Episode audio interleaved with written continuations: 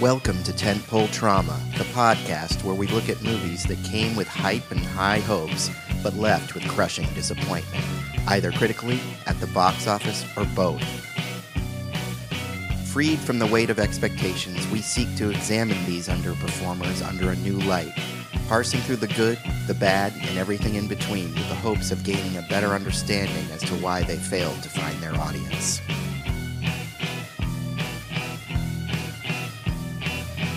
Warning there will be spoilers, so if you haven't seen the movie that we're discussing today, I suggest you stop the podcast and go watch it. Then, when you come back and listen, you'll get more out of the discussion. On this episode, we invoke the gods of Egypt.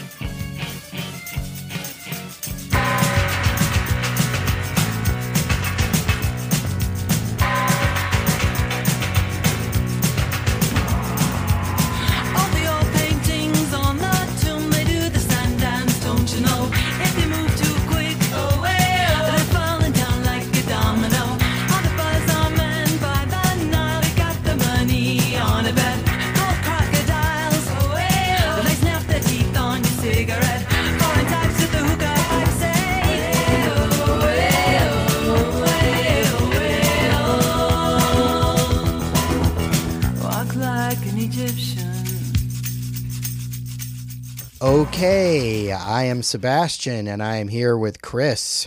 What's up? And we have a special guest for this podcast, Mr. Steve Say. Hello. Yeah. Hi, Steve. Welcome, Steve. Thank you. Steve is joining us from New York City to podcast with us tonight about one of the most incredible films of the last 10 years, and that is Gods of Egypt. Now, this movie, I don't think a lot of people saw it, but it kind of uh, made a big impression on those who did. Um, I, you know, I remember it coming out and people really having a reaction to it. Now, are you guys, Steve? Are you familiar with the work of director Alex Proyas? Uh, yes, I saw The Crow and um, The Dark City. Oh, yeah, I also guess I saw iRobot. uh huh. Yeah. Um, I forgot that he did that. Um, and then I didn't see Knowing, the Nick Cage movie. Yeah, that's a weird one. And I actually skipped um, Gods of Egypt when it hit the theater. Chris, what is your experience with Alex Proyas, the, the Australian auteur of this film? Well, I love The Crow and I love um, Dark City. I think those are both really good. Were they both 90s? Was was Dark City Yes. late 90s? Um, Crow was 94, Dark City was 98. Right. So great 90s movies. I feel like they fit in there with the dark tone and, and all that. But I heard terrible things about Knowing and he kind of just fell off my radar after that. Gods of Egypt, I did see. The minute it, it came on Blu-ray, uh, me and a few assistant editor friends ripped some bong hits and, and watched it and I remember enjoying it. So this was my second time after that. Yeah, I was kind of a fan of his. Like you guys, I I loved The Crow in the '90s. I really enjoyed Dark City. Obviously, his he's sort of known for I think really his kind of visual style. Mm-hmm. You know, Right. back in the '90s, I think he was thought of as somebody who sort of had a graphic novel like approach. I feel like The Matrix came along and sort of wrecked his game a little bit. Like Right. you know, The Matrix kind of came along and did all the things I think he was building up to do better than Yeah. he had done it. And then the 2000s, as you mentioned, iRobot was kind of a weird, didn't really fit in with the rest of his uh, oeuvre. Yeah, that's true. Dark Dark City like kind of paved the way for the Matrix as far Big as time. the premise. Dark City and I believe um, certain parts of Blade are referenced constantly when people are being like, "Oh, the Matrix was so like groundbreaking," and then they're like, "Did you see Dark City or Blade?" Well, Dark City, especially because it had a similar sort of mind bending concept of somebody being sort of trapped in this construct or whatever. Plus, even like the visual tone of it, sort of like the color Absolutely. grading and that Mhm. kind of thing. And it starred Rufus Sewell, who is in this movie. Right. I did not see Gods of Egypt when it came out, but I was sort of like when the trailers hit and I saw how crazy it looked, I was like, hmm, Gods of Egypt. Mhm. But I don't think I knew it was Alex Proyas until I actually saw it and I was like, oh. Now, were you guys uh, aware of the whitewashing issue that the controversy that sort of haunted this movie? I believe I recall it from when it first came out. That's not one of the reasons why I didn't see it in the theater. I can understand it Yeah. uh, when it came out in 2016. I mean, that's been an issue since forever. It has been, but it really felt like it was at that point we were really coming to a head with it where people were like, no, Right. no more. Yeah, exactly. Like this, this and Ghost in the Shell were kind of those moments where everyone had to be like, we have to put our foot down. This can't be the way it is anymore. And I feel like uh, Exodus: Gods and Kings was the first one out of the gate where people are like, "Hey, this isn't cool anymore. Why are you doing this?" And honestly, I feel like that movie had more of a a reason to be historically accurate, whereas this is kind of like a like this movie isn't historically accurate. This is like No. gods of Egypt, you know, and like kind of. So I don't really care as much, but I I I think there should be some kind of effort made to at least you know even out the cast. Like everyone speaks with a British accent. It's it seems like very old school, you know, sword and sandal, and not looking forward. Right. But I, I feel that back in 2016, I mean, certainly even now, I wouldn't be able to name an Egyptian actor off the top of my head. It would basically be someone that played a terrorist in 24. Um, like, Yeah. Right. any, like, you know, Iranian or Iraqi or some Persian actor or even Indian people, which would be completely not Yeah. accurate. Right. So in the in the vein, I think the first step would be to get some brown people Right. first. you know, Right. just some Yeah. non-white people. How about let's try that first and get a little closer and, you know. I don't I don't know if that would have done the trick, but you know, to your point, I feel like because it's about gods, there's a little more art, Right. you know, artistic leeway. It, it's kind of a shitty thing to say that all the gods are white, and I mean Yeah. they're not. They're not all white. They're not. They, you know, in Yes. fairness to this movie, they are not all white. But yeah, so interestingly, uh, Alex Proyas uh, issued an apology. He publicly apologized, which was something that a lot of the filmmakers weren't really doing. People would make excuses, and in his case, he was just like, "I'm sorry, you're right." And it actually really sort of helped his public profile. Like Yeah. Ava DuVernay said, you know, it's cool that he's that he just apologized. Like, you know, other people would make excuses. Like, I think the Ghost in the Shell guy was like, yeah, but I needed a Scarlett Johansson, like, you know, like, Yeah, Ridley Scott, I think, said for God's Exodus, Gods and Kings was like, yeah, he did not apologize. you know, show me an Egyptian that can open a movie at 100 million, then I'll I'll cast him. And you know, and I get that. And you, if you compare it to something like the original Clash of the Titans, you basically have a bunch of Western, mostly British, uh, lots of Australian actors, um, at least in this movie, Yeah. playing these roles. It is star names connected to you know this crazy concept, the gods of Egypt. It had come after a couple of these kind of mythological god films. Yeah, I'm I'm kind of like okay, it was it was a movie made for Western audiences. Yes, I do love representation, of course, but will it have been made um, had it not had the cast Yeah. of um, coming off a Game of Thrones guy? I don't know how, how much of a star he is really outside of Game of Thrones. So, Yeah, and it bombed anyway, so it's not really. I don't know. I'm glad you brought up the Clash of the Titans comparison, Steve, because I feel like this is definitely borrowing a lot from uh, specifically the kind of original Clash of the Titans, but you know, the remake by proxy because it was basically the same Right. thing.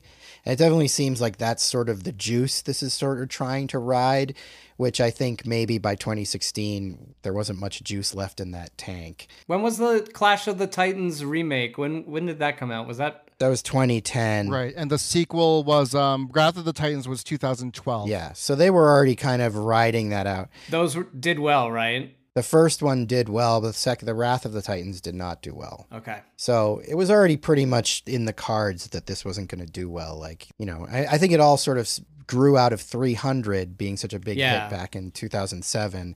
And, you know, obviously there's a big star from 300 here Uh-huh. doing exactly what he did in that, basically. Mhm. So, I mean, you know, I think that was another sort of selling point, you know, like, well, 300, we're going to do the 300 thing. And I think the, the sort of filmic approach to this, where it feels like almost everything is shot against a green screen, is also very much drawing from 300's heat. Right.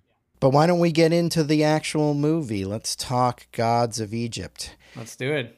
Okay, so the movie starts off in a way a lot of these fantasy movies that we tend to cover on Tentpole Trauma do with a sort of intro. This one's pretty reasonable. It's just kind of a quick voiceover from an older version of our central character where basically explains the they're the Egyptian gods and they're bigger than humans and they've got gold for blood and I just like the vibe and the and the the design of it. You know, it's very very Egyptian, and I think it's it's just a it's a it's kind of what you want when you come to a movie like this. And you know, at least this this slick opening at the very beginning. Well, when the movie starts out, even the um, the logo for the production company uh, Summit, yeah. uh, it looks like the pyramids uh, Yeah. when it starts out, and then um, it goes Good corporate synergy. yeah, and then the title for the logo treatments where they're like the gold text coming out of the Yeah. line. It's uh very much like it's coming out of the Nile. I saw the entire movie in 3D. Wow. That effect, the 3D, and I'll go into it more later.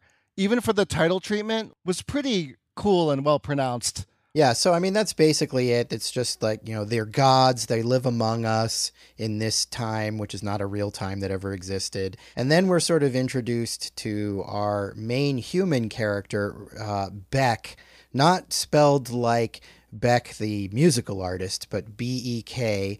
He's sort of a scrappy thief character played by Brenton Thwaites. Now, are you guys familiar at all with Mr. Thwaites? Brenton Thwaites, I most recently saw in he's in Titans. He's Nightwing, right? Yeah, he plays Nightwing. He's just a really, especially back in 2016, a very cute, handsome actor.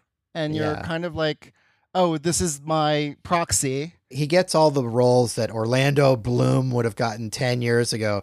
In fact, he played the son of Orlando Bloom's character That's in the correct. Pirates of the Caribbean movie. Yeah, he shows up in all those parts as like the cute boy character that that is our hero. Yeah. I'm not a fan. He's he's so namby pamby and he feels like a a fourth Jonas brother that that Yeah. you know got kicked out of the band and He's too pretty. he's way too pretty and the opening they give him feels like Aladdin and you're just like wait a minute am I watching a, a Disney movie now?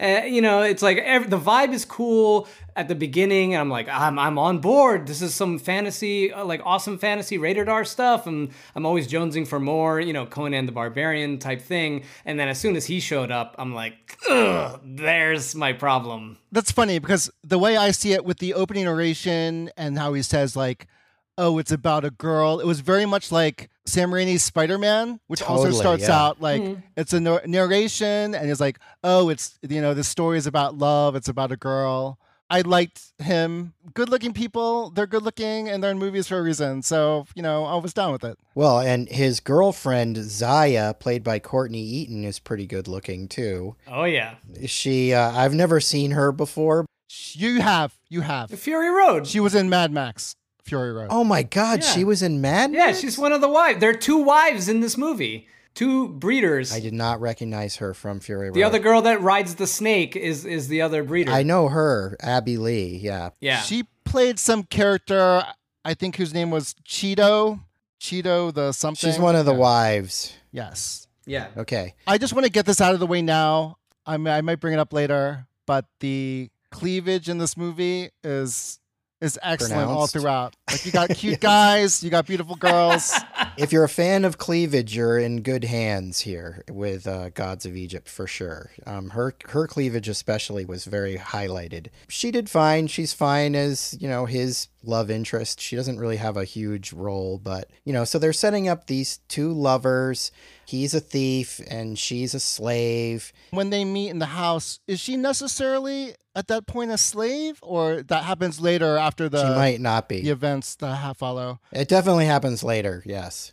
There's definitely a great line um, where when we're first when we first meet her, Beck says that the the gods their generosity knows no bounds, and then they Uh-huh. pretty much focus on her cleavage, and bounds rhymes with mounds, and I just thought that was pretty funny. Anyway, a little visual uh, entendre there from our friend Alex Proyas.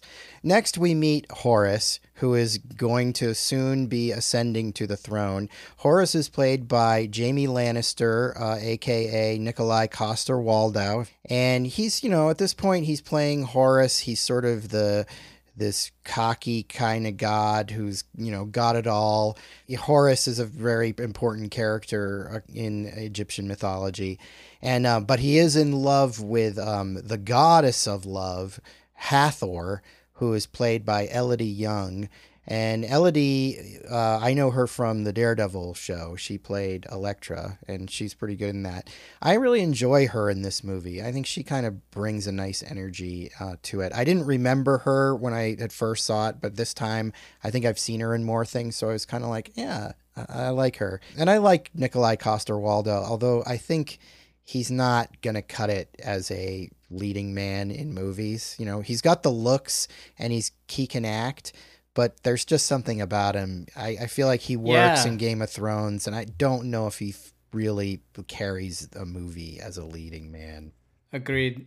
He, there's just something missing. I want to compare him to um, the actor who played Sawyer in Lost. That sort of same look. Yeah, Josh Holloway. and I like them both. I would give definitely give them, or especially Nikolai, like another chance at the leading man role because I feel Yeah. he does have a sort of charm and charisma that definitely translates. That's true. He's just given nothing in this role either. I mean, like, there's, I feel like there's not really an angle. It's just kind of like Gerard Butler's just phoning it in and doing his 300 thing, whereas, like, I feel like everybody else is just, I'm playing a god. Okay. Elodie Yung, um, I remember her from uh, G.I. Joe, the sequel movie. I think it was called. Oh, called she's in that one. yeah, Rise of Cobra. The Rise of Cobra. And uh, she plays Jinx, um, Snake Eyes, no, Storm Shadow's cousin. And then, yeah, like became Elektra in the Daredevil TV show.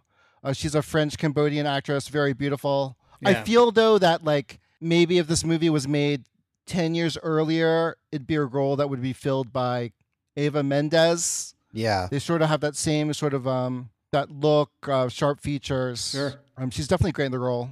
Hathor, I think they called her the god of love to Yeah. make it more of a parallel to like the Greek goddess of love, Aphrodite, um, because she's actually the she's the goddess of love. She's also like later on in the movie, you find out she's the god of this. Yeah. Um, and then she's also the god of joy and dance. Um, so she's Hmm. all over the place. These Egyptian gods. Well, they're playing a lot with the mythology. They're not sticking to the actual strict mythology. no way. at all. Really? Well, no, actually, we'll get into it later, but I was actually surprised by this movie.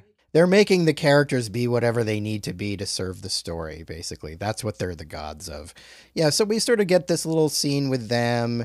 It's sort of set up that uh, Horus wants her as his queen, but they've got this sort of. She's got love in her heart for everyone, as he says.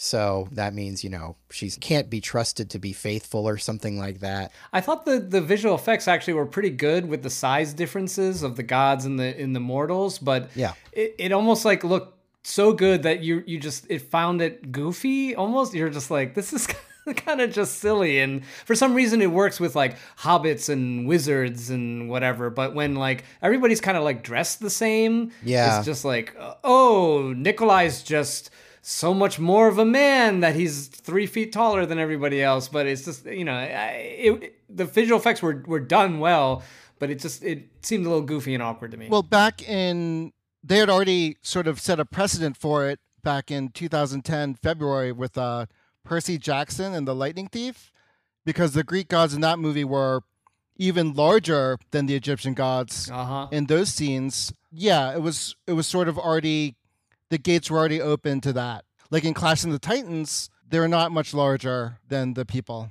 It definitely is taking the Lord of the Rings thing to the next level. And there was a few moments where I could appreciate that they were actually doing some forced perspective stuff. Like in camera, yeah. Yeah, yeah, there was a couple of moments where I could tell they were doing that and I was like, "Oh, cool, they're doing forced perspective." But most of the time you can tell it's just that everybody's shot on green screen and that's just how they're doing it. It's just, you know, everybody's sort of in, in their own green screen and they just size them up or size them down. You know, you know what especially stood out to me was when there was a lot of touching, like you know, like his little slave girls would Yeah. would rub his shoulders, and I was like, oh, they're actually interacting. It's not just Right. green screen. Like however they did it, they cut people out. They did a lot of interacting. So I was like, kudos to that. You know, they're they're really selling it here. And Another thing about this movie, it came out in 2016, but Thor had already come out in 2011, a completely different pantheon, and it also mm-hmm. showed this like young god about to become king, Yeah. and who was a party dude, and basically had a Right. rager right before the night of his coronation. Yeah, see that that's more character right th- right there. I feel like why didn't they show Nikolai partying it up or you know doing something crazy like that? That would Oh, they showed the aftermath. right, right. But they could have given him a little bit more. I don't know swagger. I feel like So the but next scene we get is the coronation, which is basically a giant stadium full of people. I guess everybody gets to be invited to the coronation if you're an Egyptian. I think the special effects are pretty good all around, but you know, the crowd scenes definitely feel like you know the actors are all on a stage somewhere and the they don't really have any Yeah. sense of like the crowd it feels Not very all. disconnected you can tell there's 30 people on set, but there's supposed to be a billion people there, and you're like, mm, okay. yes how did this stuff did this stuff pop at all in 3d steve Oh, all of the scenes where the camera's flying over the crowd. Uh, I mean, I was sold. I was definitely into it. And then, like, the procession of the gods, and there were so many. It was basically like the Egyptian version of the Met Gala. Like, all Uh-huh. these, like, Yeah. super well dressed people and Totally awesome hairdos. Um, I was excited, like, because none of them had their animal heads. I couldn't tell who was who. And then you have um, Chadwick Boseman roll in. I'm like, I didn't even know he was in the movie. when the movie came out, he was starting to become a star. I think he was already cast as Black Panther, but he I don't think um, Civil War had come out yet. But like people were anticipating him breaking big as Black Panther, and I'd just sort of forgotten that he was in this movie. And unfortunately, he's passed away uh, since its release. And so seeing him again, I was kind of like, oh, I'm glad Chadwick is here. You know? yeah it was uh it was it was great but also sad um at the same Yeah, time Yeah. but little wasted though. I remember it being a waste, and it definitely is considering how great of an actor he is. But he did get Yeah. more than I remembered him getting. Like he does Yes. have like a whole scene and stuff. and they try and elevate his character. You know, he's not just the guy to go get the magic spear that you need. You know, I mean, he Yeah, there's a whole bunch of stuff to his character, so that that was good. and fortunately they build up to it too I saw this in 4K and it, and it was popping for me on, Oh, nice. on my TV. So the look is is very entertaining. It's one of those movies that you know just every scene kind of pops with a lot of color. It's almost too much, but but if, if this is what you want, you know, they give it to you in spades. You know, like they they, they really go for it. And Steve, hearing about 3D makes me want to really really watch this in 3D. I'm gonna have to hunt down a copy. since i'd never seen it and it wasn't even on my radar um, a mutual friend of ours bought me the blu-ray in 3d um so like steve the 3d is amazing like we're both 3d blu-ray people clutching our 3d tvs because they're not being made Yeah. anymore Hold on to that with your dear life. Right, right. Uh, but the 3D was was as he said. I was, you know, I was very pleasantly surprised. Now, Chris, I've got to imagine you were excited to see your man Bryan Brown show up as Osiris, right? Douglas Coughlin, yes, I was expecting him to do the hippie hippie shake any minute, and uh, Pour some drinks. I was excited to see him, but yeah, he didn't, you know, toss any drinks in the air, and and honestly, I was like, he's uh, a Osiris? god, like what, like yeah, You're talking about him from Cocktail. I was like thinking about Yes, him from yes. FX. no, he should be like pouring some drinks with with uh, Maverick there, and uh, but yeah, I mean, it was fun to see him. I wasn't surprised when he uh, you know exited the movie quickly too. Um, Yeah. it really just kind of shows how well cast Gerard Butler and Nikolai are. You know, I mean, they've really got the. Yeah, they just got the frames for it. You know, they're gods. Like I, you know, I, I get why they're cast. Um, the rest of them, they're old, they're English or Australian. no, they're Australian, dude. It's because this was all shot in Australia, and and Alex Proyas is Australian. Okay. Yeah, so that's why he was Central Australian casting right there. That's why you Right, get Bryan right, Brown. exactly. Where's Paul Hogan? Like, Yeah, totally.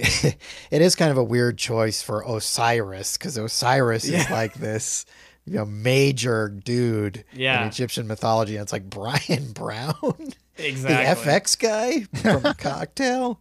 Oh, weird choice, but whatever. He's, you know, as you said, uh, he, he's not in the movie for long because as Horus is getting ready to accept the crown, his brother Set, the god of the desert, shows up, and uh, Set is played by Gerard Butler. Now, obviously, Gerard Butler is in here because of his uh, 300 role. I honestly had not had a lot ex- of experience with Gerard Butler up until recently. I'd seen 300 and some of the other things he had done, but I recently just watched all of the Has Fallen movies. Oh, awesome. Oh, and and why? I don't know. They're fun. The first one is, at least. The first one is is actually a good time, but they get wor- Okay. kind of worse and worse. The second one has a pretty amazing scene of London getting trashed, but uh, I don't know, man. He's kind of a tough one for me. I'm not really a fan. I understand that he does what he does pretty well. He Yeah. fits the suit here just Exactly. fine. He Yeah. does what he's asked to do. He yells a lot and acts intimidating, and he so he totally pulls it off in this movie. I'm not a huge fan. Oh, what was that movie where he um stopped the weather dominator from destroying the Earth? Geostorm. Yes, yes. Is it Geostorm. So he's in a lot of those kind of movies. I enjoy the cheese factor. He's there to do his job. He does it well. Yeah. Would have liked a sort of more Jafar like person to be there? Maybe. I mean, when I see Gerard Butler, especially in a film like The Fallen series, it's so funny that we're calling it that. Yeah. Um, you know, I know what I'm going to get, and that's fine. Yeah, and in fairness to Jerry, he does a good job here. He does what he's supposed to do. So yeah, basically, uh, Set shows up, and you know he's making it appear as though you know he's here for the coronation and that he's all on board. But it's pretty obvious right away that that's not why he's here, because he like brings with him a whole bunch of like troops and stuff, like I don't know his evil uh, desert troops or whatever, and he basically kills uh, Osiris, like stabs him and claims the throne for himself.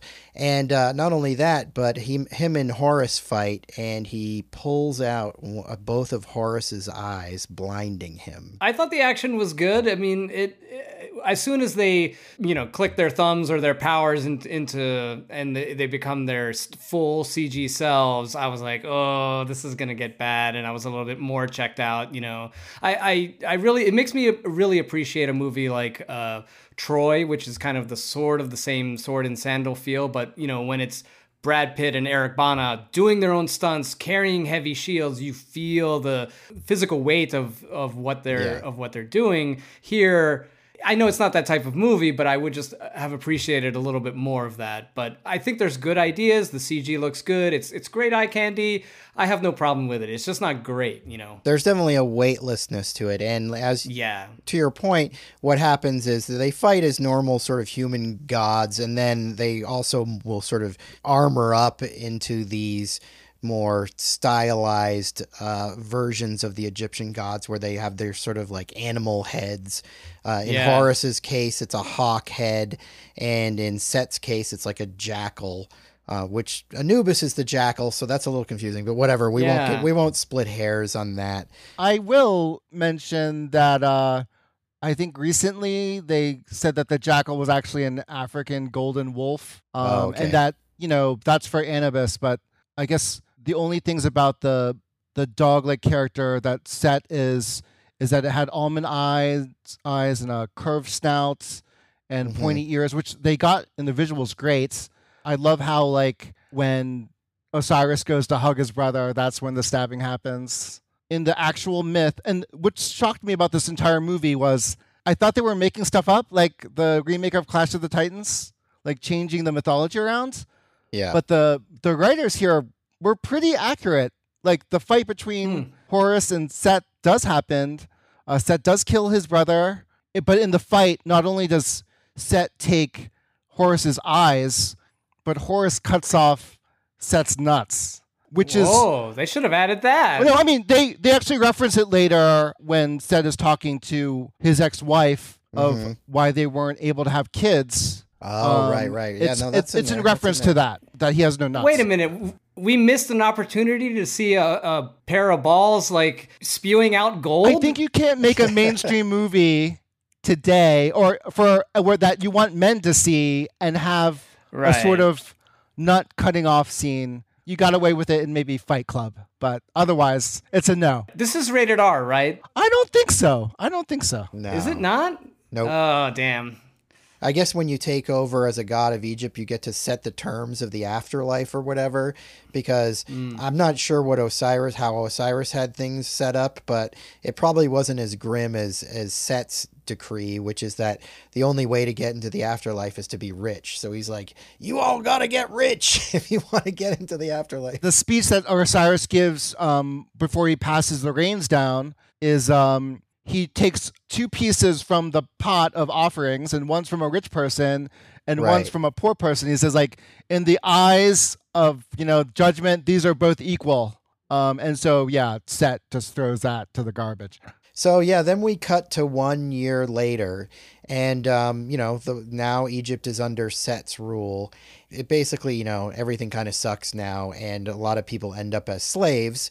And one of the people that ends up as a slave is uh, Beck's girlfriend Zaya, and now she is a slave to Urshu, who is played by um, great British cad Rufus Sewell, who is in Dark City, and he is uh, Set's architect. Basically, he's building this massive, massive obelisk for Set's honor, like in the middle of where whatever the city is, Cairo or whatever, and it's going like so far up to the sky, and he wants it. Set wants it there so that his father or grandfather or whatever, I get confused, Ra will see it from the heavens because he's up in the heavens. I think it was a great surprise to see him having known that you know he was also the lead in Dark City. So I'm always glad Yeah. when a director is like, "Yo, this is my boy. I'm going to put him on my movie." Yeah. um, I, he seems as the character Urshu, like I'm actually glad that he wasn't sexually harassing uh, Zaya as his employee. Yeah. Well, they set it up like, oh, he's because there's a voiceover here that sort of gets us back into the story, and they're like, and she was working for a very cruel man, and yeah, he seems like a jerk, but he's not like being super cruel to her. Like she leaves the windows open and his scrolls go flying out, and he's Right. like, "Can you please keep the window closed or whatever?" Yeah, I kind of thought the same thing. I was like, he's not being that harsh on her. I mean, I assume that that was when um, Beck opened the doors, the windows to come in, Yes, and that wasn't actually her fault. so it's his fault. A dick. All right, it's always the man's fault. yeah.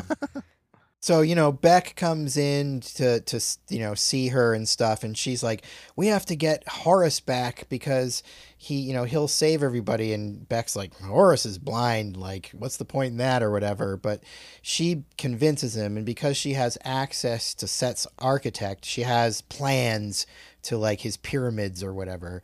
So she shows Beck these plans, and that allows Beck to like now he's got this valuable information, and he's gonna go steal the eyes of Horus so that they can get Horus back in the game to defeat Set.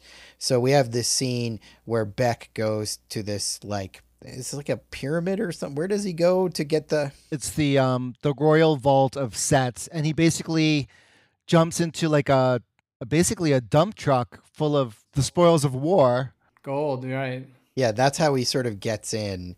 And then once he gets in, it becomes this sort of like Temple of Doom type scenario, or a little more like Raiders of the Lost Ark uh, type scenario, where, you know, there's these sort of traps. Like the first trap is like these statues set up on this, you know, down this like elevated corridor or whatever. They all start spinning and he's got to duck the swords and stuff. Did kind of remind me a little of Attack of the Clones y type. oh uh, yeah that scene with um c3po In the factory. right it's totally riffing on indiana jones with the pit of scorpions on the bottom the yeah, right. de There's a pit facto creature for desert Yeah. temples And he's like, where did they get that many scorpions? Right. Yeah.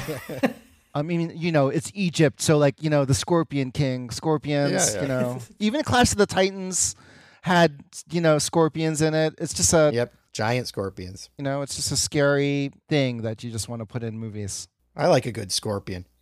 this does get into the too close to a video game type thing, you know. I Yes. when I see Right. this, I'm like, "Ooh, this would be a fun game to play, but not so good to watch," you know. and I didn't see the the Disney's Prince of Persia, but I can imagine that that game Yeah. had death traps like this.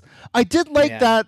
You know, it was he had to carry the torch above his head to prevent himself from creating a shadow for the first half of the trap. Yeah, yeah, the staircase that that that crumbles before him like was a cool look, and uh, you know, I could there was some drama there where he was trying to. Oh, that that's later on. That's how Oh, is confusing that it later on? Oh, I'm sorry. Yeah, it's he kind of does the same thing a bunch of times. Right. So. But um, he does manage to steal one of the eyes of Horus. Uh, there's only one there, right? Right. There weren't two there, yeah. He manages to steal one of the eyes of Horus. So he brings that back to uh, Zaya, and he and Zaya try to escape, and they get into a chariot and ride off. But Urshu comes back, and he shoots Zaya from afar, Conan the Barbarian style, with a bow and arrow. And so she dies. And so Beck wants to, you know, bring her back or whatever. So they go to Osiris's tomb to find Horus. Now, this is a logic question that I have here. It's like, doesn't anybody know where Horus is hanging out? Like, Yeah, is he just behind the tomb, just chilling? yeah, he's got like a time? bed or he's got like a mattress or something like set up behind the tomb, like in his dad's tomb or whatever. Like, d- like didn't anybody think till they maybe look for him there? Like he's been wandering around for however long without any eyes, and they know he's still alive. Um, there's sort of some lip service paid to later that why Set didn't kill him or something, but it does, Huh. you know, whatever. It's it's a movie. We we got to give it to this. But like, did they explain how Beck knows that Horus is hanging out at this tomb, or are they just going to the tomb because he thinks it's going to save uh, Zaya or whatever? I think they were going to give the eye. The, that was a plan to give the eye to Horus. Right, but they know he's at this tomb. I I mean, we just that's a that's the leap of logic, right? like, no, yeah, you're right, Yeah. you're right. I just I'm I'm not trying to stump you guys. I'm just like, like I'm just like well, I I I'm wondering how we got there. It just seems a weird place for him to be like set up his air mattress behind my grandfather's tomb and like uh I'm in exile for a year. I'm just I understand that he's broken up about things, but Yeah. like, you know, I don't know. If I was hiding out, I wouldn't go to my parents' grave. I'd go somewhere else. For one one thing, Urshu is an amazing shot. Like the distance Yeah. where he kills Zaya is just like Yeah. I was like, how did you mess miss with the second shot? Which Yeah. what Yeah. you know confused me. And then I didn't even realize on the second viewing that the giant bust head of Osiris's grave. I thought it was like a temple to Anubis because the temple looks like Anubis uh, when they Uh-huh. Were riding into it, and I didn't even realize until later on that it was actually the grave of Osiris and Isis. His mom is Isis. Yes. I didn't catch that. Gotcha. All right. And we learn later on what happened to her. Yeah, because that was another question I had because they do the jump and they don't really tell you what happened to her. They don't tell you what happened to a lot of people, but then they kind of explain it. Right. They give you sort of a retcon later, so you figure it out. But anyway, uh, Beck finds uh, Horus, and they have this sort of you know exchange where Horus is trying to sort of grab hold of him, but he can't see him, and you know Beck is like dodging him and stuff. And then um, you know eventually Beck gives Horus his one eye, um, but he makes Horus promise to bring Zaya back with his god power, which Horus can't do, but Horus says he can, and that becomes the sort of central conflict between them. We get a lot of that sort of scale thing that you were talking about here, where we see a lot of Horus and Beck together, and Horus is clearly larger. He grabs Yeah. him at one He's point. choking him, yeah. Yeah, so I mean, this, the effects are definitely good in this scene, and you can tell they sort of really like took the time to work this out. This was kind of the big showcase for that, I think. But you know, it's fine. It sort of sets them up as now these are our two heroes. They are going to find a way to bring back Zaya and to stop Set. Well, this to me pays off why they even put a love story in in the beginning anyway, which I felt was you know a little weak. But I'm like, oh, okay, here is is the reason for it in the story and it makes sense it's a it's a good reason but i also wish that the, you know there was a little bit more chemistry between nikolaj and and and the lead guy i feel like they Yeah. you know they have some but like you know they really if this is going to be the spine of the story these two guys a god and a mortal Yeah. banding together and actually you know having some uh, relationship i i felt like they, they could have done a lot more with that. And that could have been like the whole you know spine of, of the movie where you, you really cared about these two guys and wanted to see them succeed.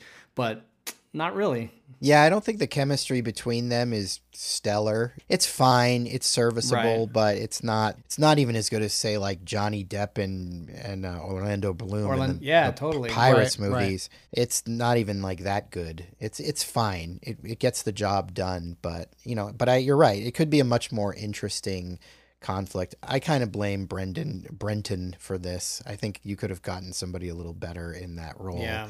and it would would have worked better.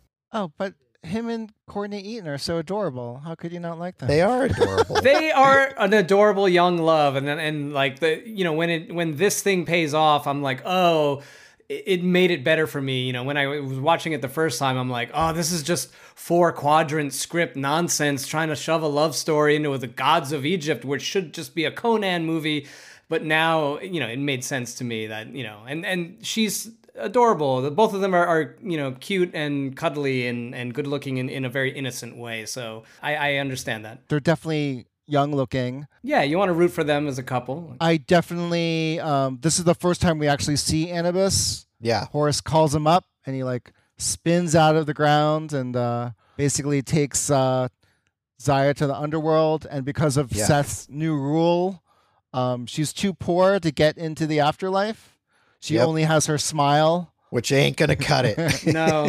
I'd let her in. I'd let her in. But honestly, when Anubis shows up, it, it, it reminded me of like those Vegas slot machines that are Oh my god! all about, uh, you know, At the Egypt Luxor? and stuff. And I was, yes, and I'm just like, why why does that ring a bell? That, that rings a bell for like a Vegas slot machine. And I know it's, you know, the imagery is what it is, but I just couldn't help feel like it was a little cheap. Anubis is my guy as far as Egyptian mythology goes. He was Yeah. always my favorite character. I don't know if you guys played D and D ever, doubt. but like there was like this D and D book, De- deities and demigods, and I would always look Mm-hmm. at it and like they had all the Egyptian gods, and I was always like, yeah, Anubis, he's the coolest, you know, like because I liked his jackal head and everything, and he was the god of death and stuff. So I'm like, cool, I Yeah. like him. I'm a little sad that he has such a kind of a limited role. He doesn't even get to be played by a real actor. He's Yeah. always, always the, which is, you know, I mean, look, I oh. like the CG version of him, but yeah, all the other guys get like a human form. And Yeah, but imagine always- if they had if they had done what they did with you know Avatar, where they look kind of cat like. This is the part in the podcast where you talk about Avatar, I have to like in every Avatar. single yes, podcast yes. we do. Here it together. comes. Here it comes. it's like everybody take a drink. Chris is. Chris talking mentioned Avatar. It's not gonna ever stop because any movie with CG has to be talked about uh, Avatar. But no, the way they make you know their the the sort of feline nose in, Yeah. in the Navi. Imagine if they took that same sort of thing and applied like a jackal face to an actor. That would have been really cool, you know, if you just like found the right actor who could have, you know, embodied that role with just a little CG. Could have been a great thing. I mean, he doesn't have enough of a part for them to bother, so I understand why they didn't. I was just kind of a little bummed that um, Anubis didn't get more of a role in the movie. Yeah, but imagine uh, who's who's the guy from uh, the The Wire and um, John Oh, Wick. John Wick. Oh yeah, Uh, McNulty? I can totally see it. No, no, no, no, no. The uh, the African American dude who. The oh yeah, yeah, of- the guy who plays Cedric. Oh God, what's his name? He's in Horizon Zero Dawn too. No, I mean, if you ask anyone name an Egyptian god, they're gonna say Anubis. He is Yeah, Lance probably Reddick. the most famous. yeah, Lance Lance Reddick, Reddick. So yeah, if Lance Reddick played him, I feel like he would have knocked it out of the park. It would have been would have been badass. that would have been cool. Yeah, And Anubis is basically Horus's half brother or cousin in the actual mythology. Um, but yeah, like like you said, in actual uh, Egyptian mythology, like people know him. He's super famous, but he's not in a lot of the stories. So there's not a lot to draw from. that makes sense. But yeah, he is kind of. You would think that he would be kind of a, the star of the movie, He's sort of your Wolverine. Oh, Yeah. I don't know what the hell I'm talking about. Anyway, yeah, so that makes sense that he doesn't have a, that big of a role. I mean, and all he really does is like shepherd people to the dead. So I don't know what you do with that anyway. But I don't know. Somebody could come up with a story around that. Maybe I will. I'm gonna get started. Gods of Egypt 2 tonight. Return of Anubis. Have Anubis, Anubis, and uh, you know Red Skull like come come together. And so what Horus has now got to do is the next thing they've got to do is they got to go talk to uh, Grandpa uh, at Ra, who is up in his cosmic boat or whatever. Love so it. they go to this mountain, and you know Horus, because he's lost, he doesn't have both of his eyes. He can't transform into his like hawk form or whatever. But I get if he prays he might be granted the ability to do it. So he goes to this mountaintop and prays, and then he can turn into the hawk dude.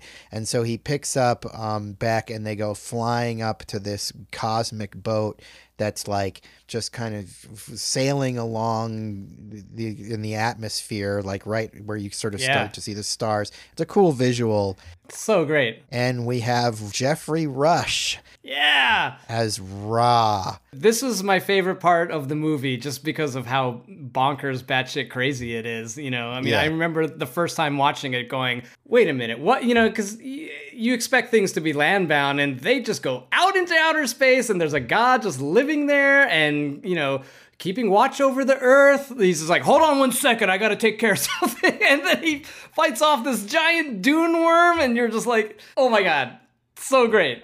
Before he fights the giant dune worm or whatever smoke monster, he turns on the axis of the world and Yes. we see that the world It's is flat. flat. Yes, so I'm like, it's so great. Is Alex Proyas a flat earther? Oh my god. But I just love how they throw all that at you. It's just like anything can happen in this movie now. I just I really love it and just I, I applaud their effort to like go as far from reality as possible and be like this what if the Egyptians were completely right and Yeah. all of this is real and it's it's stunning visual work. You know, I, I really, really love this part of the movie. it really plays into the mythology. Like everything, I was, I was like, "What the hell is going on?" And then I read about it, and it's all stuff from the mythology. It's Mm-hmm. basically Ra is the god of the sun, and Yeah. during the day he's dragging the sun Right. across the Yep. surface of the earth, and then at night he goes over the underworld. And when he's in the underworld, he actually, in the mythology, fights Apophis, this you know demon of darkness, this chaos worm, um, every night. When I saw this scene, I was like, "What is this crazy made up nonsense?" And then I go Right. afterwards and read about it. I was like, "Wait, you know, it's like." All, all the legends of the forest, they're all true. You know, like basically like Right, right, right. it was amazing. And I also thought that Geoffrey Rush, and I don't know what this was, you know, a bald cap or whatever, but I guess because he was a sun god, the skin on his head was peeling Yeah. or something. I was like, oh wow, I I didn't was like, catch that. whoa, It looked what? like he had a chemical peel or something, but it, it was gold, but also peeling. It was very odd look yeah, for him. sparkling. It was um just the attention to the actual mythology throughout the movie. You know, you look at things, it's like, oh, it's uh two brothers fighting over the crown of their father, you know, common story, Greek mythology, you name it, or like Cain and Abel. And it's just Yeah. like this pure mythological stuff. And this is like one of the earliest stories. So Yeah. when you see it in the movie, you're like, oh, this is something else. But no, it's the actual thing that it's from. it's just crazy. That's cool. That kind of makes me respect it. Yeah. I mean, I, I was totally blown away when seeing Geoffrey Rush come out of nowhere. So that was it was an extra treat. Yeah, so this nightly battle with the World Eater Apophis is important because this basically becomes the doomsday device uh, that Set is going to use. Horus goes to him and is basically like, you know, look, I need to defeat Set, you know, and that's when Ra's like, hold on a second, and flips the, Yeah. the, the boat o- over the flat planet and then fights this monster thing, this giant thing. It's just like hold my beer. Yeah. And so basically, you know, they have this conversation, and Ra's basically like, I'm not going to get involved with this shit, but like, if you need some help, like, here's some water, some magic water or whatever, which I didn't quite fully track as to what that's supposed to do. It's like, yeah, what was that supposed to do? You're supposed to pour it into something else? It's the water of creation. but it wasn't going to work anyway, right? Like Set told him that no, no, no. Uh, Horus was trying to get the water of creation, which is what the boat, Uh-huh. Skyboat, was floating on, um, so that he could quench the desert fire in Seth's temple, um, where his power came from. So he was going to douse the fire. Ah. So Set was lying. Set was lying when he said, "Don't do this." Like he should have. If he had just poured it into that fire, they would have defeated Set. No, he was trying to stop him from messing with his mojo, basically. Right, right. So he Set was lying. Okay. Yeah, I got it. I got it that it would defeat Set. I just didn't get how. So it's basically he's going to pour the water. I think I kind of got that there was some kind of fire that Right. he had to put out or whatever. Yeah, Horus asks for permission from Ra, and Ra says, you know, the waters are not mine, meaning the waters are Right. for everyone. You know, it's all those sort of these great lines. Um, Horus is like, you know, I can't do it. I, I need your your help to, you know, become the eagle without his eye. And then uh, Ra says, like, every god's life is a journey. When you stray Right. from your path, you become weak, Right. That was a good line. which plays in later. Yeah. And at this point, Horus thinks that means that like his path is revenge, and this becomes sort of a story thematic thing. But mm-hmm. Ra doesn't tell him what his destiny or whatever is. But Horus is like, "Well, must be to kill Set and get revenge for my parents. That must be my destiny." yeah. So they they get that water, and then they basically leave Ra to his business. Um, we get a quick little scene between uh, now Set is with um, Hathor. Like now she's with him now, but you know she can you can tell she's not really super into it. But this is just just the way the cards have been dealt. But she's like, oh no, baby, I like you a lot, and or whatever. And he's like, I know you don't like me, like you liked Horus. So basically, he wants her to take him to the underworld so he can I don't know shut it down or something. And she's like, nope. And so she disappears. Yeah, no, I think right after this, um, Set gets his army together, and then they go to finish off the rest of the gods. And did they kill the gods at this point? So he goes to see his ex-wife, and his Right, his ex-wife, ex-wife. um, Nephthys, is uh, she's the goddess of protection. She's uh, Isis's sister, and She's played by an actress named Emma Booth. right, who's a Australian model. Yeah, so sh- she's there. She's uh, has a burial shroud on the loom because um Seth is killing Seth is killing so many gods, and all the remaining gods, except for one, as we find later, are holding up there as sort of a last line of defense. And Right. um, Set kills them all or whatever, and um, He takes her wings. Yes. He, yeah. He he goes to see her. She's got these cool wings. Yeah, those wings. The design of those are really cool, and when they get cut off, and and then Yeah, it becomes they like became a the solid symbol. door almost. It, yeah, it's Right. super cool. Like Yeah. They sort of transform into a sort of symbol of the wing, like a very familiar Egyptian right? Yeah, iconic. exactly. the production design on that is beautiful, especially when you see them the first time when Mhm. um Set At the stabs beginning, right? Osiris. Yeah. Yeah. She uses it to cover her sister and the corpse um, when Right. Horus and Set go at it. Okay, so yeah, then uh, basically Set figures out that Horus is back in the game, so he gets this like minotaur minion of his to go after Horus. And I got to say this kind of rubbed me a little bit of the wrong way because minotaurs are Greek mythology like Right. yeah, Like I, I, I wasn't sure even if because the creature design on this thing is so kind of out there that you can't tell it's a minotaur. But then I looked it up and nope, it's a minotaur. Oh. And like, Oh, I'm they like, say that in the credits that it's a Minotaur? well, they yeah they said well, I was on Wikipedia. Maybe oh, Okay. Wikipedia's lying. I mean, all of that bull guys, second command soldiers are bulls. I j- just before seeing this, um, seen Clash and Wrath of the Titans. Uh, Yeah. And Wrath of the Titans actually has a Minotaur. yeah, Um, I was supremely offended, not because it's Greek mythology, but because um, Hathor and Isis are both cow goddesses, and then they just Uh-huh. throw in this random bull character that has absolutely nothing to do with the mythology in this way. I was it was kind of he's just a minion. yeah it's lame though. I mean, keep it Egyptian. I mean, like you know, it, the Egyptians loved cats so much, and there's barely any cats in this in this movie. I'm like, Yeah, Bast is a huge god uh, character in the pantheon, and they don't use her at all, which was kind of shocking. Like you would have thought Bast would have shown up, but she doesn't. Listen to us being all geeky about the Egyptian. Where's Bast? No, I mean you want to see it. I think in uh, even in Black Panther they reference Bast. But they also reference Hanuman, who is uh, Indian. So they, they they throw a lot of different things in there. Right. I mean that's what lo- that's why I love Wakanda. It's because they Right. took all this like mythology and sort of combined it into this new one. I'm not really fully into this Minotaur minion for uh, for that reason. Plus, it just looks really CG. yeah, it's kind of Steppenwolf like air like era bad. Horus and Beck have to fight this Minotaur and his bull minions. And, you know, they beat him. I don't really remember much about this. It's just sort of an action sequence. Well, it, it sets up some minor stuff with Horus telling Beck that he needs to get them water because he doesn't want to waste the water creation on him. So he goes with the can, um, canteen and um, goes to get water, and that's when the the bull minions attack. They're in sort of like an oasis type of setting. Yeah, it's the right? top sort of, a like- waterfall. I like the settings that they use in this. Yeah. I think the environments that they, I mean, they're all very CG. They don't feel real or anything like that, but I thought they were cool. I think there's a lot of variety to them, and I think they're actually pretty, pretty fun to look at and stuff. How did those things track on 3D? Were they, did they pop or were they just sort of in the background? Everything pops in this movie, and it's, it, I think it's not shot in 3D, but they did you know post production. Post conversion. So you can definitely see which panels were, you know, pushed to the front and whatnot. Yeah.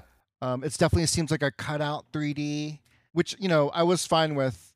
It, the, that fight scene though is is cut to make the action look cool, um, meaning very fast and lots of over the head angles. Yeah, it was it was fun. I forgot I forgot a line. I think Geoffrey Rush says it, but it, wa- it's worth mentioning where he says, "That's not worth the papyrus it's written on." Yeah, yeah, yeah. I got a big kick out of that one. I was That's some Egyptian I'm humor like, for oh you. man, like yeah, someone was like, we have to say this somewhere in the. We got to throw in papyrus in there. Yeah, I mean this this is just a sort of action scene where we have human characters fighting CG characters. It's your sort of standard for that kind of stuff. There's some f- cool stylistic elements to it like Steve is saying, but it is ultimately I think the kind of more forgettable part of the movie. You know what I am digging is is the gold blood. I think it's a great way to like you know have bloodshed, but you know keep it PG thirteen or whatever it was, and and it just looks so cool, and and it it really sends home that like these are gods, and when you cut them, freaking gold comes out, and it's it's just a great. It's a it feels very right for the Egyptian story. I totally agree. When they mention it in the opening of the movie that they have gold blood and that they're larger than people, I mean, you see the blood on Horus's hands from his father, Yeah, and then here it plays out great as well. It definitely pops. And this poor Minotaur dude, like he fails to get them, and then he goes back to report to Set, and Set's like, "Oh, you should get your wound checked out." And the guy- the Minotaur's like, "Okay," and then he just cuts his head off. he kind of got what he deserved. The bull basically tells Set that you know who's who's with him, like who's helping Horus, and uh, he tells him it's a mortal, and then you know Set says like, "Oh, this is one ambitious mortal," and then that's when you see um, the two women goddesses, um, Anat, the goddess of war, and um, Yeah, Astarte, I think her name is. yeah, and we've seen a shot of them before, Right. and they like flick their tongues, and you can see their That's tongues are the forked. worst CG ever, man. It's so bad. It looks like somebody from watched one YouTube tutorial and put that tongue in there. It's so bad. Ugh. Well, the CG tongues might be bad, but I end up really enjoying what becomes of these. yes. These two. Okay, so our next big scene is um, Horus and Beck come to this place that is sort of like this barren land, you know, with all these kind of cool like uh, ridges or whatever in it. And Horus explains that it used to be Osiris's garden, which is now all dead. It's almost sort of like a labyrinth because there's no more vegetation making Right. it green and beautiful.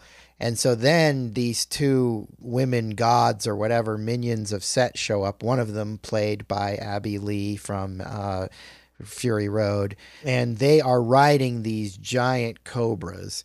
And this is my favorite part of the movie. Yeah. Um, this was the part that I remember most from my first viewing. Like I remember watching this the first time and being like, all right, I was like, all right, here we go. Now I'm having fun. Um, you know, it's just a big giant monster fight basically, but um, it's fun. I really enjoy it. They use the environment really well. They have to uh, use Beck as a decoy. He's got to kind of run out amongst this sort of labyrinth and this to, to sort of draw the snakes out so that uh, Horus can then like slide under them and stab them and stuff. I don't know. I really, I really dug it. I dug this scene. Agreed. This is my second favorite scene in the movie, other than the the, the space fight. They definitely got this yin and yang thing going on. The black snake with the you know black actress rider, and then Abbey Lee, Mhm. or whose name is um Yaya Deng. It plays the um the other, the other rider? snake rider. Right. Yeah, and it sort of reminded me. I mean, anything with a snake is going to remind me of Medusa with the snake Mhm. tail. Initially, I think you get some more backstory into what happened to Osiris and Isis in the scene uh, before they get attacked. Right. Yeah, this is where we find out what happened to them. Right. That uh, Isis killed herself. Osiris gets cut up into 14 pieces. Uh, he does get cut up in the myth, Yeah. straight from the mythology, which is great. And then the garden, which was once beautiful, basically Isis's tears um, salt the earth. And um, that's Ah, why nothing grows there anymore. And then she commits suicide. But so basically, the way they get out of this situation is they kill one of the snakes, but it, then it's looking pretty grim for the uh, the second snake. But um, Hathor shows up, and she saves the day by she because she's the goddess of love. She can basically seduce anything. So she hypnot seduces or hypnotizes one of the snakes to love her and then it turns on itself because the snakes can shoot like lava or something some kind of molten fire out of their their mouths and the snake ends up shooting it on itself and burning itself to death so Right. There's um there's a great line when he uh, kills Abbey Lee. She says, uh, too bad you can no longer fly. And then Horus, you know, ties her to her saddle as about their she's about to go off a cliff and she's like and he says, Neither can you. good action movie line. Yeah, and she goes flying off the cliff to her death. What we learn here after this is now we have Hathor in the mix, and she, you know, she's going to be sort of helping out for the next part of this journey. And they figure out that they've got to break into Set's temple, and guarding Set's temple is the Sphinx. And we all know about the Sphinx, right? Like, there, if there's a Sphinx, Yeah. there's got to be a riddle. Riddle. That's the whole deal with that mythological being. So, who's going to be the best person to help them with riddles? That would be the god of wisdom. So, they've got to go seek the help of Thoth. And so we get this scene where they're sort of wander they wander through a swamp because I guess Thoth lives out in a swamp somewhere.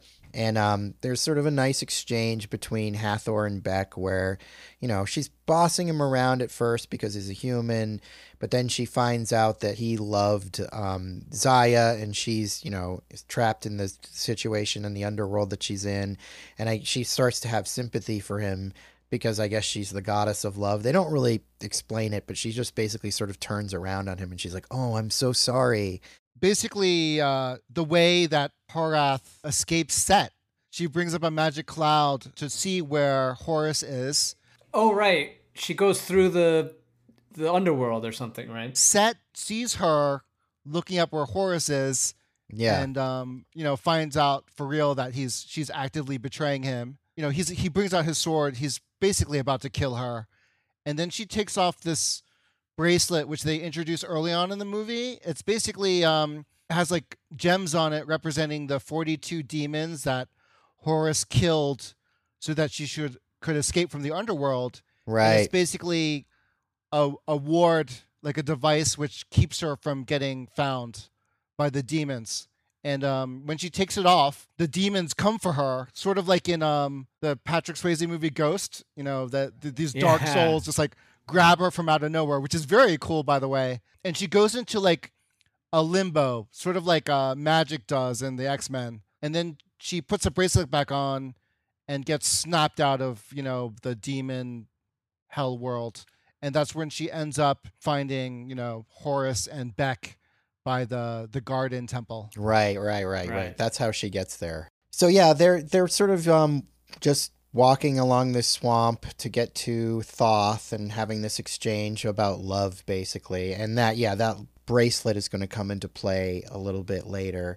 We get into Thoth's temple and we now really get full on Chadwick Boseman because not only do we get him playing Thoth, but Thoth has like a million other versions of himself walking around because he's the god of wisdom so he wants to just be you know taking in all this knowledge so i guess the idea is that he makes all these other versions of himself so that they can be learning everything all at the same time right am, am i reading that as the right No, absolutely. Um, he is uh, recording knowledge because he's afraid of what that's going to do. He's basically the god of all, you know, the creation of knowledge and also the um, of equilibrium. He plays a huge factor in the judgment of souls, and he has no father um, or creator. He basically came to existence on his own. He's there at the beginning of creation okay there's alternative stories for every god story uh, and his traditional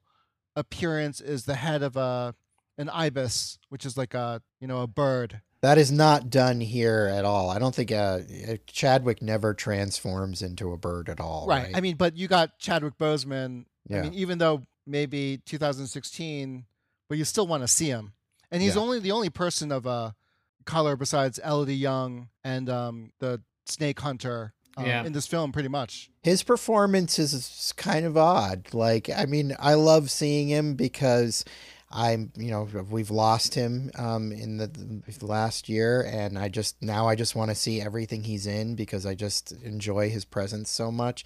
So I'm I'm psyched to see him.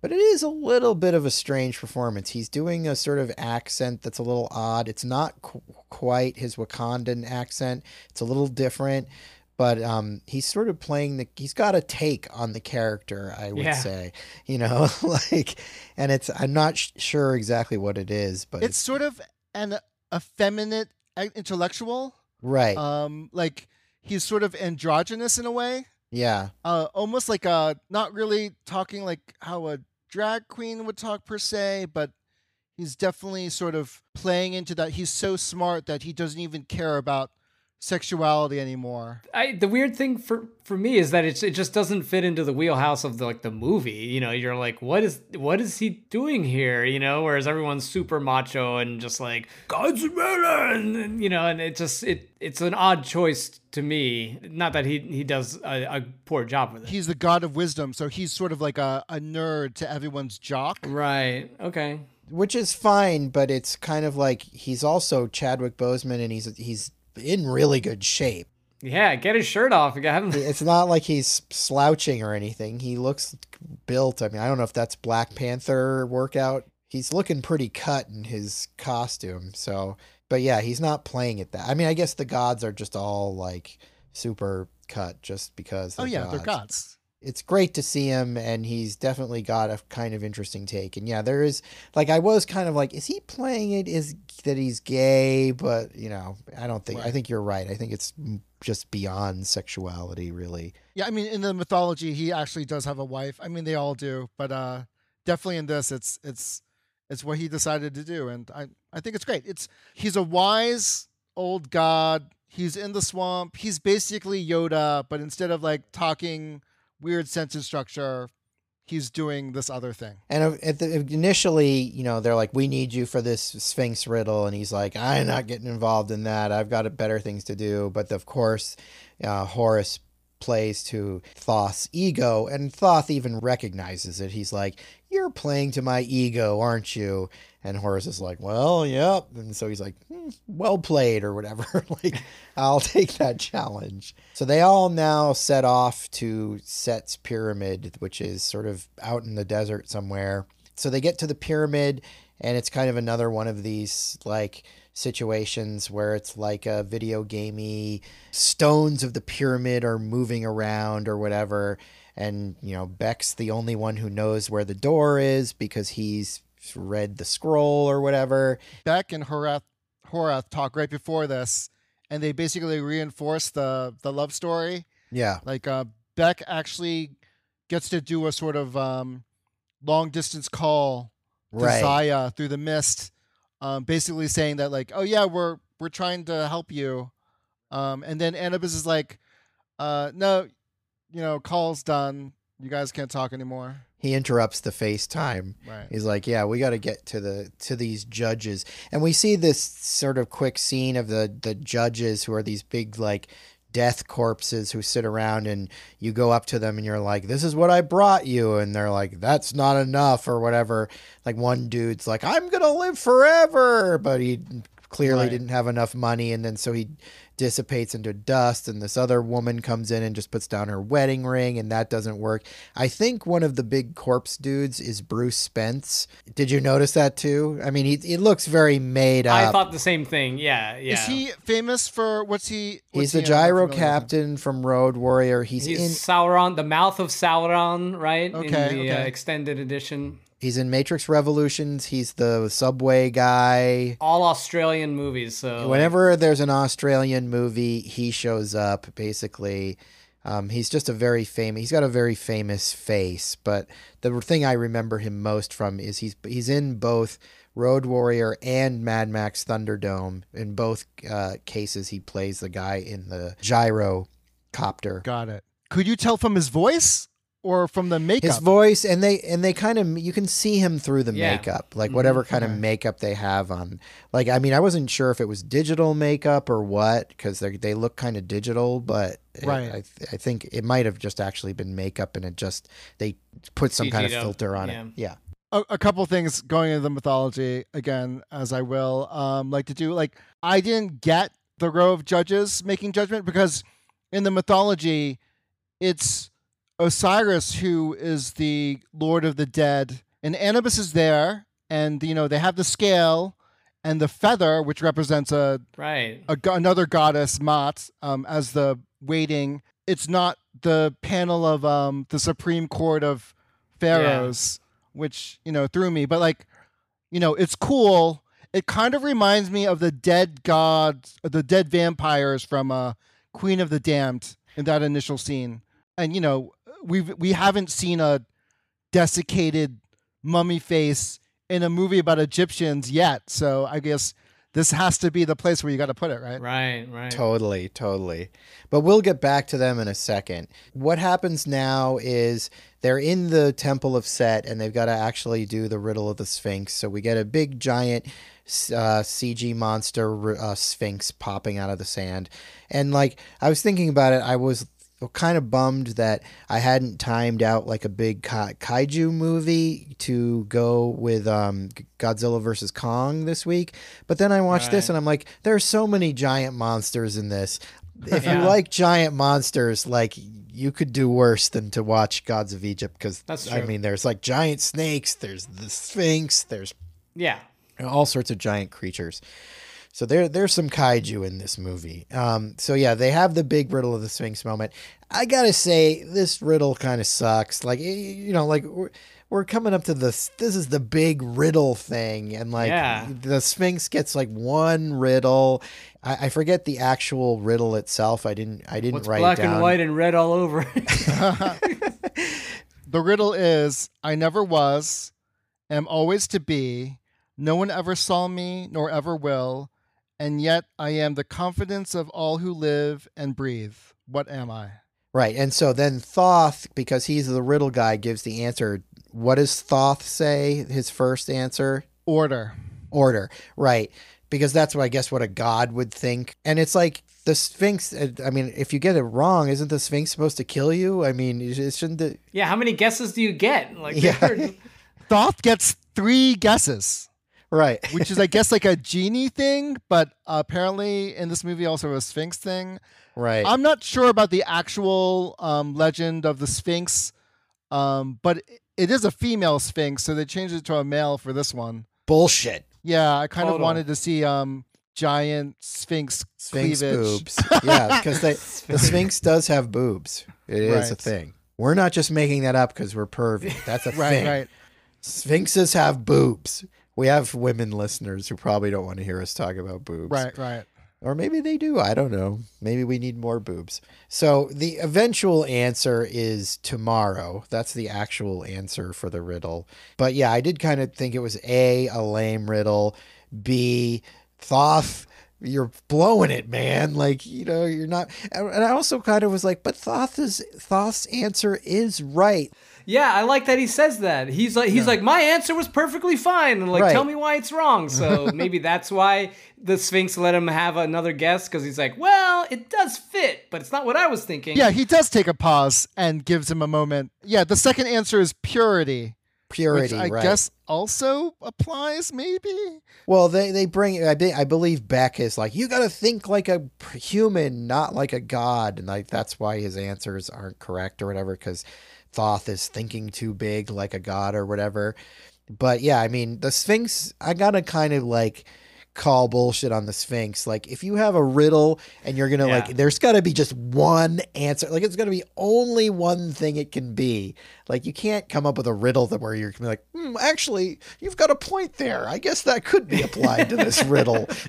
Right, Like, right. uh, take another guess. Like that's that's pretty lame, especially if that's your one job. You know, Agreed. fucking come up with a riddle. But anyway, so they answered the, the the the riddle correctly, but Set shows up and there's a big fight. They enter and the pit's there. They got the bottle. They're about to put it in, but um, Hathor and Horus, this cage basically snap like shuts over them, and Set says basically, "Oh, thanks for bringing Thoth here. I was looking for him." Right. Um, and then he proceeds to pull out his brain. Yeah, that's Yeah, cool. That was cool. I like the glowing brain. Yeah, I really like this that the the aspects of the gods are um, shown in the sort of glowing blue form. Like Horus's power is his vision, his eyes. Um, Right. Thoth is his brain, so they have his brain. and Nephthys is her wings. the same, yeah. Right. Um, and then Osiris, um, I mean, during the garden scene, Horus says, like, yeah, they cut my dad's body into 14 pieces, but they never found the heart, which we learn about later. Right.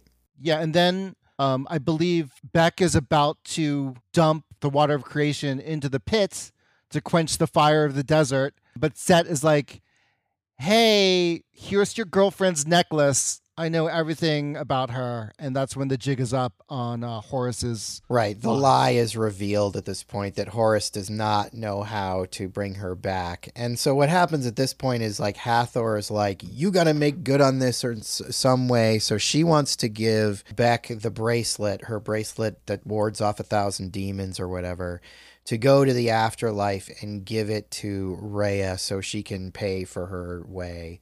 Um, and uh, Horus is like, no, you can't do this because if she does this, like Steve said, you know, these demons are going to pull her into limbo or whatever. But she does it anyway. So she gives Beck the uh, the the bracelet. So he ports off to uh, the underworld, and she gets sucked into limbo by a bunch of hands. The temple starts disintegrating That's and right, falling right, right. apart. And um, Horus protects Hathor and Beck with the wheel, with the giant wheel. Yeah, yeah, yeah. And um and then after that, that's when Hathor's like, take the bracelet, and she goes away. I really love that after you've seen the flat Earth, that then you realize what's happening when um anyone starts twisting into the dirt. Like they just come out the other side um, Right, into right. the underworld. because yeah then beck shows up there and he gives he he wants to give um Rhea the bracelet but she's not going to accept it if he can't come with her so Right. she's basically like nope i ain't taking it and at the same time basically we're now that set has all these cool things he's armoring up into his super armor where he's got thoth's brain horus's eye Nephthys' wings, and as we find out, the heart of Osiris. So he's got his super armor on now. He's leveled up. Right. The um the wings give him protection in flights. The brain gives him all recorded knowledge. The heart of Osiris gives him dominion over all the lands. And then the eyes uh basically make it so that no one can deceive him. And so what does he do? The first thing he does is he goes flying up to our boy Ra's uh, spaceship ship and basically fucks up Ra. He shows up and he's just basically like, you know, why didn't you make me king or whatever? And Ra is like, I wanted you to come up here and f- and fly my boat and kill the the big worm thing every night. And Ra's like, I don't want to. That's not what I wanted to Yeah. do. Ra's using his son as his retirement plan, and it's just Yeah. like, um, no thanks, Dad. yeah, it's like your dad being like, I thought you wanted to go into the family business. Yeah, Like, exactly. The lame family business that yeah. yeah, Set basically what he wants is to be to be immortal, um, and Right. forever rule over the the realm of man uh, over Egypt. That's why he builds all these giant monuments to himself, so people remember him always. And then so what's the deal though? That even though they're gods, they don't have immortality. They live thousands of years, but but it they're not immortal. Am, am I to understand that? I mean, I mean, Ra they said is forever. The sun is around. You know, right. you know, knock on wood for another billions or Right. trillions or more years. Um, it's not made clear. yeah, It Yeah, just sounds it's- weird when he's like, "I'm a god and I want immortality." You're like, "Well, duh, don't you have it already?" It's just, it seems a little strange. He just wants to be on the earth like immortal forever, right? basically Ra says, um, the reason I didn't give you the the power, you know, the ability to have children is, is that you wouldn't miss them when you were up here doing Right, right. the job. This horrible job. This horrible shit job. Right, right. So instead of children, Set wants something else to pass on, which is his legacy, which is the immortality that children gives people that he wants all for himself because he has no kids. What Seth's going to do is he, and this is where it gets a little foggy, so maybe one of you guys can kind of clear this up. He's going to destroy the afterlife, right? Like, and that's going to be allow him to be immortal or something, right? it's confusing in a way, but yeah, he basically takes the spear from his dad and lets the chaos worm or snake um, go to town on eating up the Nile, which is the source of creation Okay. and the afterlife. It's definitely confusing as to what like is actually the the big the the Apophis is actually doing.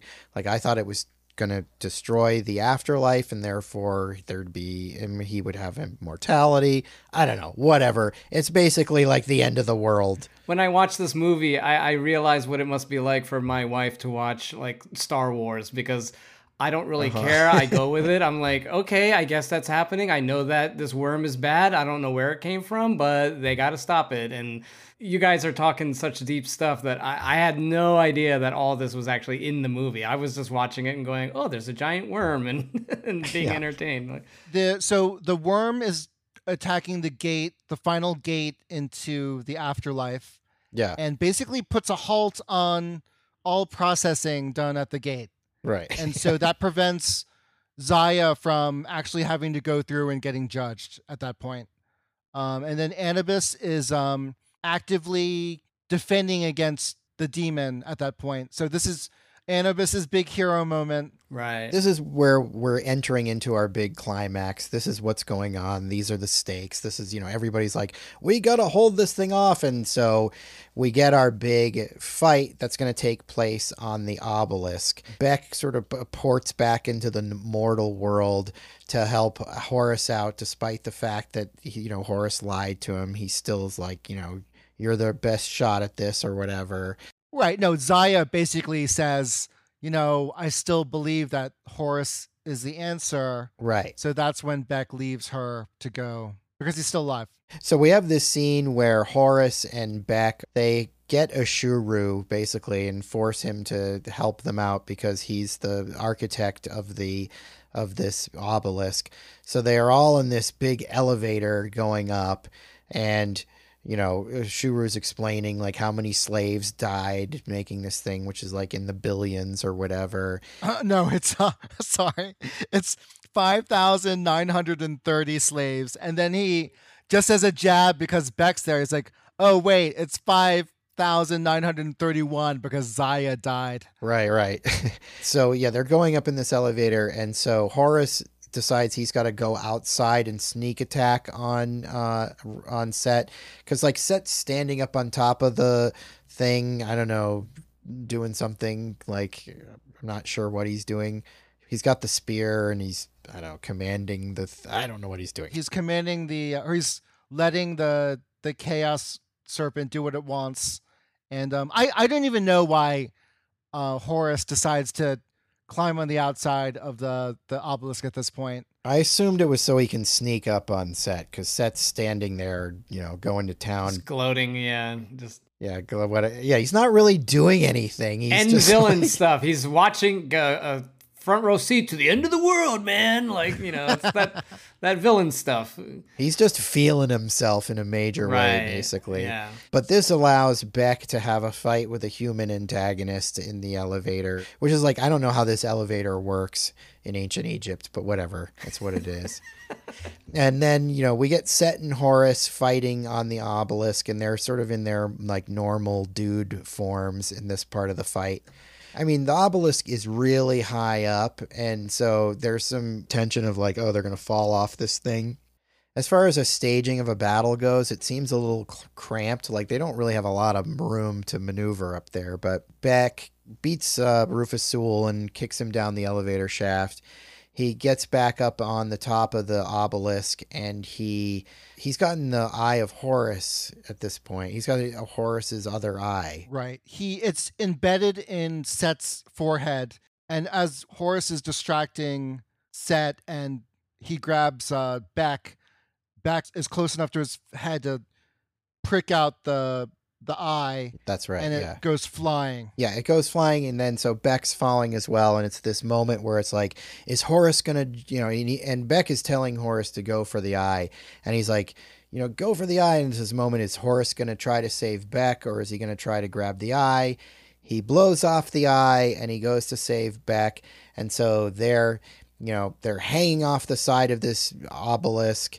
Uh, Set comes up over them and like takes his spear and you know, jabs it down, and these like streams of lava start flowing down. So you know, it looks like it's the end of for our heroes. But then Horus suddenly transforms into his armored form, which he wasn't supposed to be able to do without the eye, and he flies Beck down to the the ground and to the, to the, to the village below or the city below or whatever. I'm a little foggy on what happens here.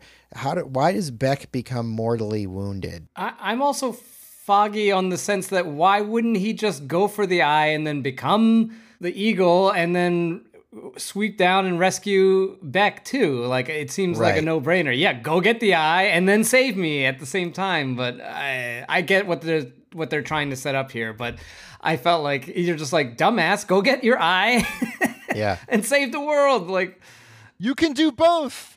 yeah, yeah. Go save, you know, your dad's in tornado. You can probably get to him and save him before anyone sees him. That's like a Man of Steel reference. Yeah, exactly. yeah, yeah, yeah. Yeah, it's uh it's to show that what he prioritizes is Right. saving His he's on the right path. He's yeah. It's the hero's choice, which is a thing that happens in a lot of these things. Yeah, yeah. He's living for the people. I'm just a little foggy. Is like so they end up like back down on the ground, and like Beck is wounded. I guess. Did and I? I mean, he must have just gotten hurt somewhere in the fight, and I just wasn't tracking it. Yeah, I, I think somewhere when he gets grabbed by Set or something that Right. he gets stabbed in the side or something. So anyway, at that moment, you know, it's like, oh my God, Horus was able to transform without his other eye. And, you know, it's this whole, you know, the whole like, I've had a soul all along moment, the Tin Man thing. Like, he could always do it. He just didn't, I don't know, believe in himself or something. right. So Horus flies back up in his armored form, and now he can fight Set, you know, as more of an equal. And they have a big fight, and the pyramid, the, the obelisk crumbles, and they fall down all the way down to the ground. And Horus beats him basically. You know, it's just a big fight, big CG fight. So in in 3D, this scene's kind of amazing because they Horus flies up fighting Anubis in the middle of the obelisk, and it's sort of like the end scene of Return of the Jedi, where the Falcon's going through the you know Right, the right. Death Star, um, through all the scaffolding, uh, which is you know like the construction of the Death Star, or whatever. There's always this scene of superpowered beings where one takes the head of another superpowered being and like shoves their head into the the the road or into a wall and just like drags it a couple of feet, like just like Or the spinning tire, and then like Right. The the buzz saw, like they bust out of the top of the obelisk, and that's when um, Horus rips off Nephthys's wings off of uh, uh, Set, and then that's when he plummets to the ground. And while he's falling down, he's shooting out um, blasts from the sphere, and it's like destroying parts of the obelisk, which makes it crumble. Yeah. Um, and anyone, I believe, that's you know at ground zero near that thing It's is probably so dead. fucking dead. Yeah, but there's no afterlife anymore, so I guess it's cool. yeah, yeah, yeah.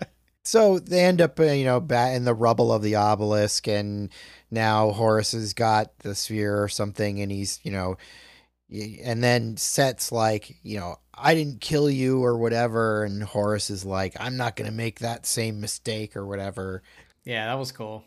and then stabs Set. So Set is dead, and the heroes have won.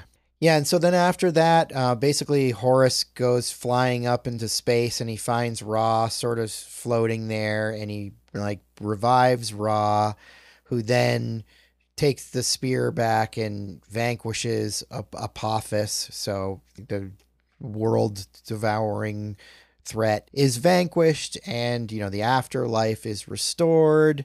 um, Horus gets his eye back from a little girl in the village, Oh right, it That's fell right. down and they found it. Right. right? And then um, Bek is still dying uh, right nearby. Yeah, Um, so he dies, and then Horus buries Bek's body with um, Zaya and the Osiris's uh, grave. right. Ra basically says um, comes to see uh, Horus when he's laying the rest of the body of Bek, Yeah, and he says like, "Well, I've never owed anyone, um, I've never owed anyone anything." right. So you know, he tells his grandson, "Whatever you want, I'm going to give you whatever you want." Pick a thing, and I'll do it for you. Right? And Horus is like, "I want the impossible." Right, and then they cut. It cuts to Bek uh, waking up, and it's sort of funny because like Bek wakes up and he's like, "Oh my god, I'm still alive!" and everything. And he's all psyched that he's alive, and then Horus is like, "You might want to check your lady there too, Yeah, or up, whatever." yeah. Like, like because and there's oh oh yeah oh she's alive too. Great, yeah. Like this whole thing that he's been trying to do the whole movie, kind of forgets about it because he's so psyched he's not dead. You know, all the gods come back, so, you know, uh, Chadwick is back, the other gods are back. Horus becomes king, and you know, now Bek is his his advisor, and um, Horus changes things to now that it's good deeds that gets you into the afterlife, not money. So, you know, he's changed things for the better. Now the afterlife is what it should be. You know, if you're a good person, you get in. And then, you know, we end with basically Bek doesn't Bek give him back the bracelet or whatever? Yes. Uh, Basically, like, go get your girl, go get uh, Hathor out of limbo or whatever. right. And you're like, I'll cover for you. I'll tell everybody, you know, you're off doing something or you're not around or whatever. That's the end. Horus flies off to presumably. It's kind of lame that they didn't just bring her back at the end. Like, Yeah. was she off shooting Daredevil or something? It's a sequel bait, maybe. yeah, you they wanted sequels. Like okay, so it's this giant coronation scene. It looks like the end of you know Star Wars. Everyone's there. It's all beautiful and gorgeous, and you know, yeah, afterlife is earned by good deeds, compassion, and generosity. This is basically from the actual Egyptian myth, where on the scales instead of wealth, um, Osiris has set it up that you weigh your heart versus a feather Right, right, and right. um and the heart is representing your core values as you said bek gives the bracelet back and then yeah you have this awesome sort of spider-man swinging through the city scene at the end but it's Superhero moment, basically. it's Horus flying, you know, golden god that he is um, throughout, you know, Egypt. And it's great in 3D. One thing I wanted to mention early on is that these this sort of god transformation, this armoring up, you think it's like a like when someone when they made Transformers Yeah. and they had the crazy transformation, or even like back to like '89 Batmobile where it's like armors up, like Shields. it's yeah. totally that sort of vibe.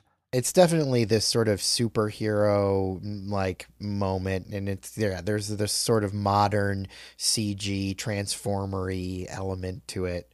You know, kind of Iron Man. You know, in the Marvel movies when you know suddenly armor just appears over characters and whatever. Right. I want to say that you know it, it it gives the credits like the same the opening titles the same kind of credit treatment for like um, Alex Proyas and then and then it says the writers and I just want to call out the writers uh, Matt Sazama and uh, Burk Sharpless. Um, they really stuck to the original myth as much as they could. The uh, the Assyrian version of Egypt, um, Egyptian mythology, and I I really appreciated it Yeah. um, because I thought it was going to be, you know, after Clash of the Titans and Wrath of the Titans, where they really mess with the mythology to do something that actually was semi accurate. They read up on their mythology.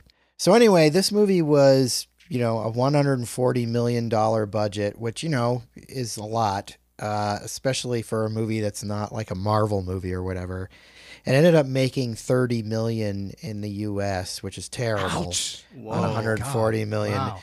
It made 150 worldwide, which is you know 10 million more over the budget, but not with market. You know, and plus like foreign box office isn't the same. You only get Right. like half of that, so it's a, it's a total bomb. I remember the posters in um, Times Square. So yeah, yeah, a lot of money, a lot of money. they spent. spent a lot of money on this.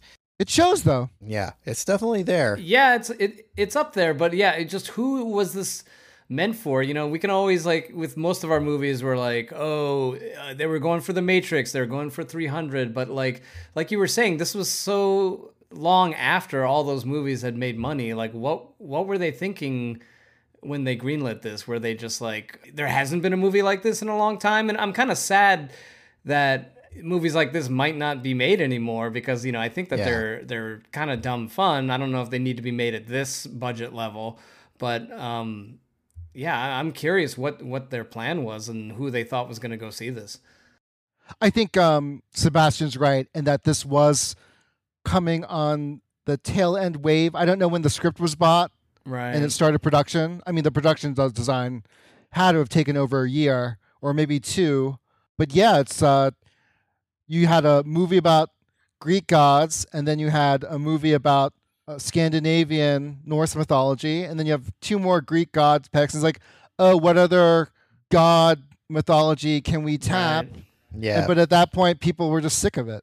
I also think that the trailer, I mean, I remember seeing the trailer and stuff for this, and it looked crazy. Like, in a way that I think was probably appealing to me because I like to, like, like Chris was saying, it's like, I like to see things, big swings like this, you Yeah. know? Like, but even I didn't end up seeing it in the theater. So that just goes to show how far that got with, you know, got them.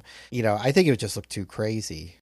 I mean, yeah, the, the the trailer with the basically just showed the transformations, and it was basically like watching the Transformers. Yeah. And they're like, oh, it's people turning into giant robot birds. Like you said, super crazy out there.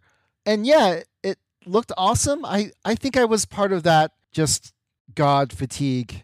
If we were all 14 year old boys when this came out, we would have all gone to the theater and seen it, right? Oh, hell I mean, yeah. So Hell yeah. where were all the 14 year old boys? Why didn't they go see it? Like I, maybe that's not enough. That's not enough anymore. But um, Yeah. I want to say it's maybe the MCU. there's competition. You could they could see Marvel movies. Yeah, they're they're Yeah. seeing that. Yeah, right. Like the superheroes are our version of gods. Yeah. Yeah. and like the and going back to an old story of superheroes from Egyptian mythology wasn't going to compare to the now the current of the Right. MCU. hmm When did Justice League come out? 2017. 2017. It would have been in the year after. okay, a year after, but like that's DC's pantheon. Superman, Batman, Wonder Woman, like that's what people want to see. They don't want to see um something they read about in like two pages of world history when they were like in the fifth grade.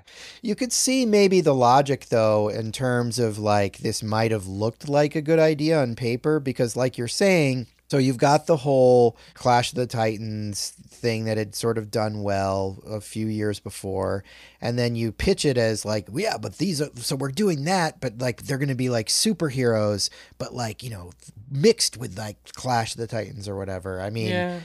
I could see the pitch working. I mean, obviously it worked because they got friggin' 140 million dollars Yeah, to yeah. like to make this crazy fucking thing. And I mean, the story itself is pretty straightforward and not anything too crazy. The visuals are really what pushes it over the top. Yeah. But yeah, I mean, I just think it's just too much. And I don't know, man. I, I get like sometimes I get a little bit worried that audiences just don't have the capacity anymore for this type of imagination, you know? Like, Yeah, if they had knocked it out of if if the same movie had been done by a more sure-handed director, I, I feel like you know it, it, there are good moments in the movie. You know, don't get me wrong. I you know I had a pretty good time watching it, but there's it just didn't stand out. Like you know, like it was a big swing. If if like the action had been freaking rock solid the entire time, I could have, you know, said to hell with the bad love story, to hell with the n- lack of characterization. I still could have gone with it and like seen it a few times in the theater or whatever. But I just feel like they don't get anything a plus, you know, and so that uh huh. that was the mistake to me. I mean, like I feel like if you're gonna nail CG in action, then nail the CG in action, and I can forgive the rest. But I, I, I don't hate the movie. I think it was it's fun for what it is, and it never pretends to be not not something that it's not. You know. No, I like the movie, and actually watching it again this time, I liked it a little bit better than I did the first time. I gotta say, having missed its initial run and having only seen it in like the last week, I definitely enjoyed it. I was actually, you know, like I said before, shocked how kind of accurate it was. Mhm. I I love you know I love all the world mythologies, and yeah, I'm kind of bummed that they missed the mark and that this failed because then we won't get like, you know, an Indian cast Hindu deity movie or like even like a South American Aztec god, you know, film. I don't think they would ever made. The closest thing we got was Apocalypto. I mean, right. just like all these cool things that we're we're not going to see because the world wasn't ready for the gods of Egypt. I'm torn between the two sensibilities here, where you know you want to be loyal to the mythology, and I think that you know that would have been a, a different movie if you were like, all right, let's you know let's fully throw ourselves into the Egyptian mythology, you know, get the casting right, and just make it seem a little bit more realistic, and and really say that we're being accurate with it. And then there's also the Fire and Ice, uh, you know, Conan the Barbarian, where it's just like, you know what, this is you know ancient world that nobody knows about that the rules go out the window. I think that's fun too. And and and like sebastian you were saying like i i i'm sad that that type of movie you know especially with the other with momoa's conan flopping like like there's no more appetite for that for that type of movie which in the 80s was so much fun and you know like really you know forced you to use your imagination and would go different places whereas now it's all just you know all right, superhero movies and like that lane is just kind of dying. I you know if they made a if they made a sequel to this that would that would have been fun. I mean like what what other um Oh, dude, if this had turned into a franchise, I'd be all over it. I wanted to see a Sphinx fight, you know, like yeah, a Sphinx with boobs like fight, like that'd be good. I definitely liked it enough to want that. Just get rid of Brenton Thwaites, and I think Yes, I agree. I agree. he wasn't as bad as like you know Dane DeHaan, but he definitely didn't carry the movie. Um, no, he's no Orlando Bloom. yeah, All right, guys. Um, I'm gonna go grab Thoth's brain and Horus's eye and uh, Nephthys wings and go fly up to the space barge and uh, kill myself a uh, afterlife eating worm.